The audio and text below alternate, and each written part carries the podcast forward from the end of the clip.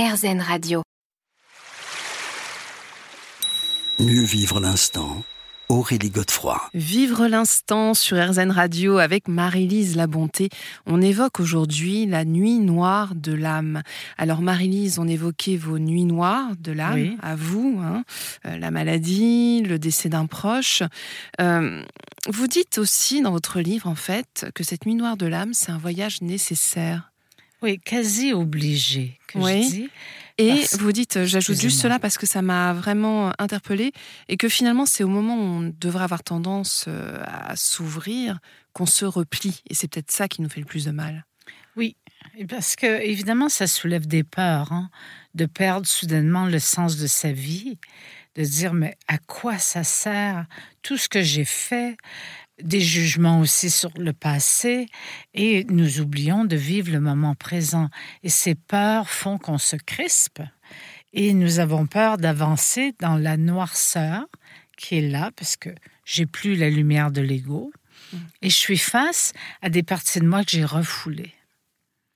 Alors, euh, est-ce que je me cache ou est-ce que j'ose, et c'est ça que je dis dans le livre, marcher, apprendre à marcher dans la nuit? Alors comment est-ce qu'on s'y prend? Parce que d'une certaine manière, vous dites que c'est une manière... Enfin, oui, c'est mourir, mais de manière consciente. Oui, c'est pas la, mort physique. Non, non. Mais c'est une mort, euh, on pourrait dire, euh, émotionnelle, psychique. C'est euh, mourir à l'illusion hmm. que j'avais sur ma vie et repartir quelque part à zéro. Mais alors, à zéro avec l'énergie, excusez-moi, qui est à l'intérieur de nous toujours. Hein. Ah oui. Mais quelquefois, on ne la sent pas forcément à ces moments-là. Hein, voilà, c'est ça. Mais alors justement, repartir, euh, repartir comment? Parce que quand tout s'effondre, justement, on repart à partir de quoi? Ben, Du moment présent.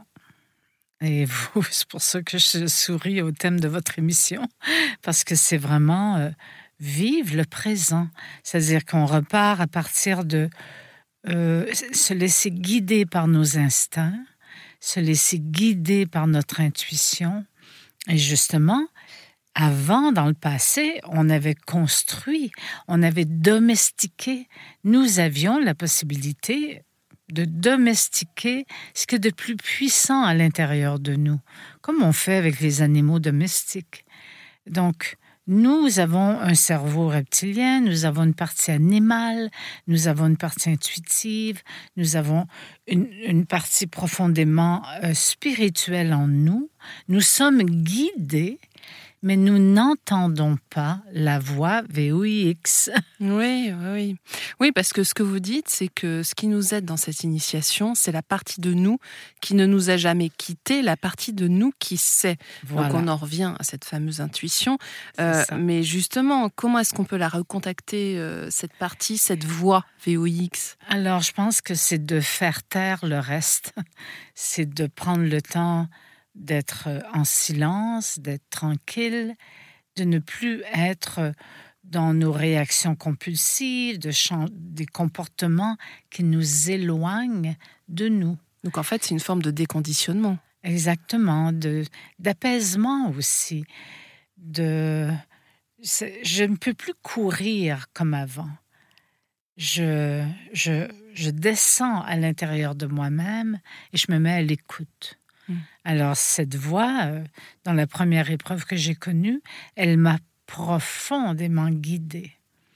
Et elle s'est fait entendre par une vision, une, pas juste auditive, par vraiment une perception profonde que si je continuais mes comportements de victime, je m'en allais vers la chaise roulante. Mm. Et si je lâchais tous ces comportements et que j'acceptais ma douleur et que j'acceptais la maladie, j'allais m'en sortir. Alors, cette voix, elle est là, mais est-ce qu'on se permet de l'écouter? Voilà. Et est-ce que la méditation, par exemple, ou peut-être la prière, je ne sais pas, euh, peuvent nous y aider? Oui, définitivement. La contemplation, euh, rien faire, ça peut c'est ça, cesser de faire pour faire. s'asseoir dans l'être. On se retrouve dans quelques minutes. Mieux vivre l'instant Aurélie Godefroy. L'instant présent sur RZN Radio avec Marie-Lise Labonté, que j'ai l'immense bonheur d'accueillir à nouveau dans cette émission. Alors, Marie-Lise Labonté, nous parlons aujourd'hui de la nuit noire de l'âme, euh, de cette manière aussi de recontacter cette voix pour euh, se sauver hein, d'une certaine manière. Et euh, alors, ce que vous dites aussi dans, dans votre livre, et c'est pas anodin, c'est que dans cette traversée initiatique, on est face à un sentiment très fort d'abandon, voire de solitude.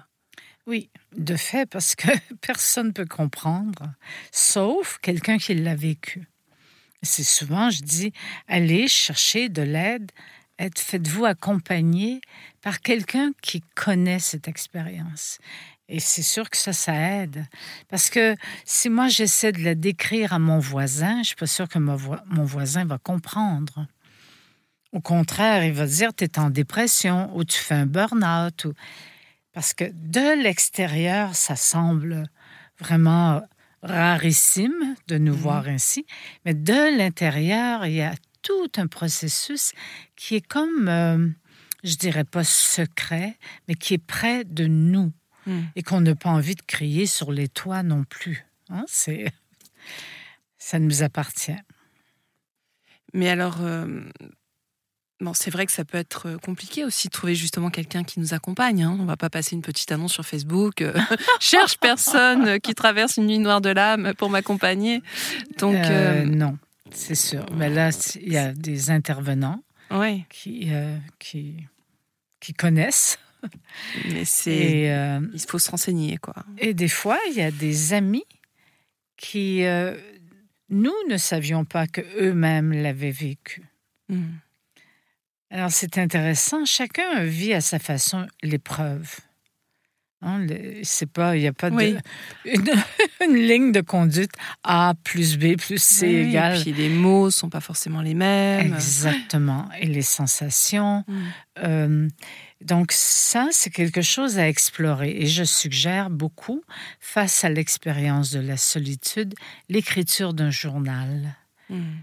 où je verse sur le papier tous mes ressentis, mes questionnements, euh, mes, mes, submergements émotionnels ou euh, comme cette perte de sens. Et c'est fascinant, c'est vraiment un passage important qui fait qu'il n'y a pas de retour en arrière.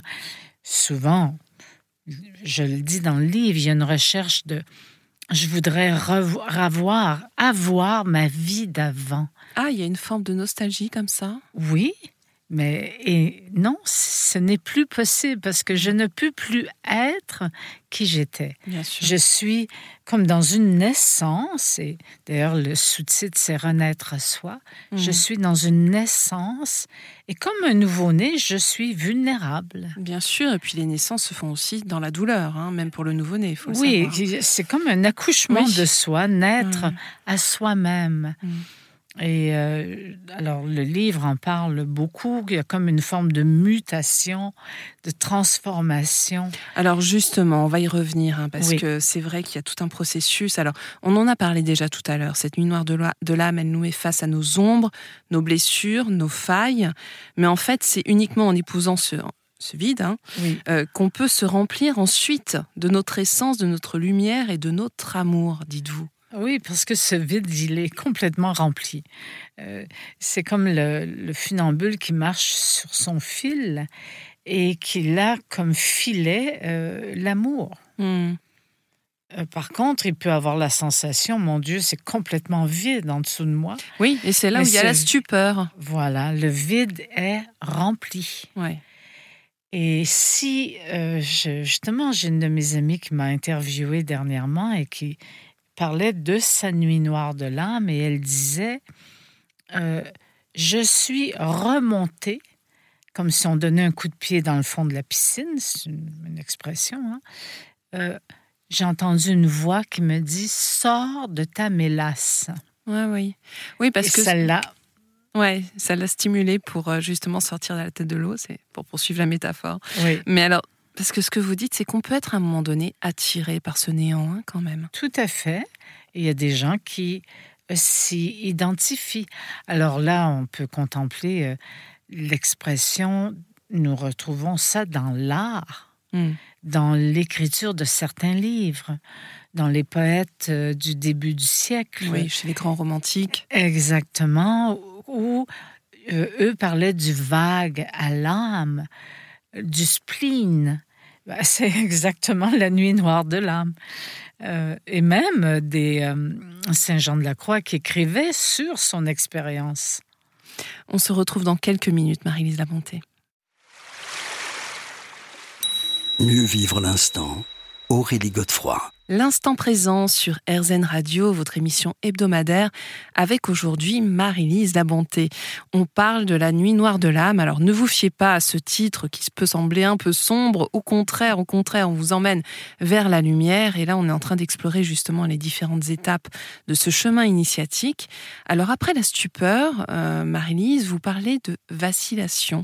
Euh, en quoi consiste ce frémissement intérieur qui, nous bouscule un peu. Hein oui, c'est vraiment comme si nous vivions un tremblement de terre intérieur et que certaines personnes ressentent même euh, physiquement ce, et de fait, c'est réel. Le système nerveux central, notre système sympathique et parasympathique, vit une transformation parce qu'on n'est plus dans le faire, faire, faire, quelquefois, il y a des symptômes, des, malaises ou, ou le choix personnel de dire je prends une pause et je me laisse vivre qu'est-ce que je vis pour ne pas euh, surcharger tout le monde autour de moi?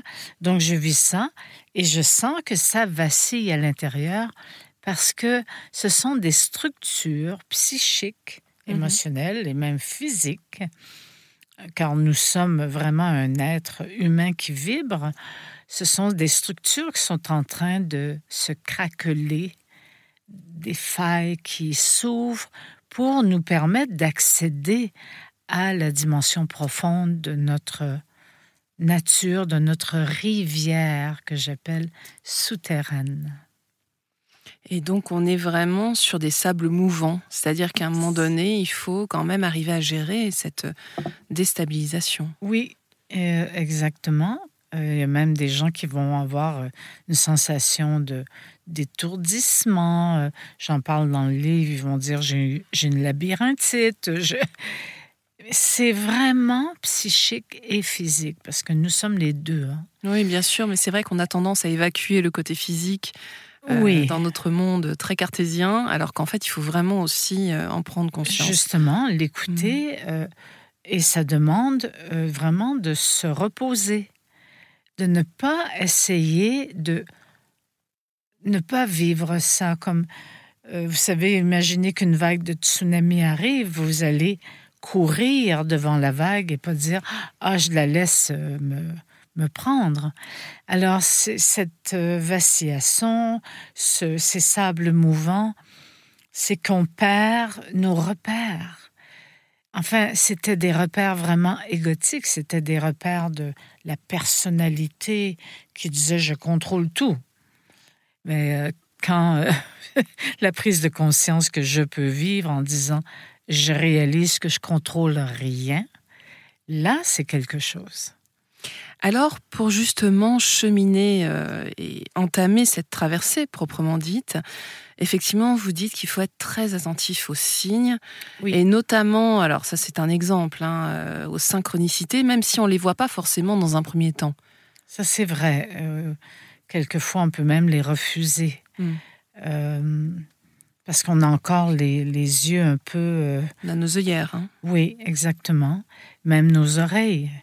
Euh, on n'entend pas euh, parce qu'on est trop centré sur euh, la personnalité que j'avais et que je voudrais bien retrouver, mais que je ne peux plus retrouver.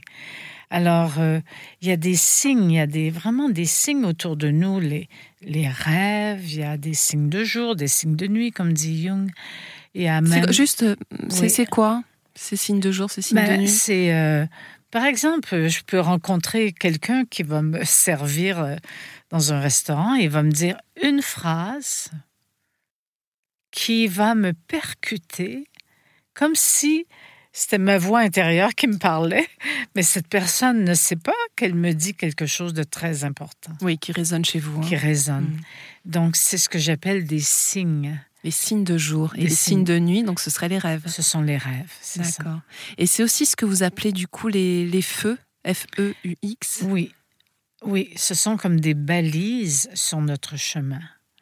Et euh, souvent, euh, ces feux, nous ne les reconnaissons pas. C'est vraiment la lumière qui nous parle. Et on continue cette discussion, Marie-Lisa Bonté, dans quelques minutes.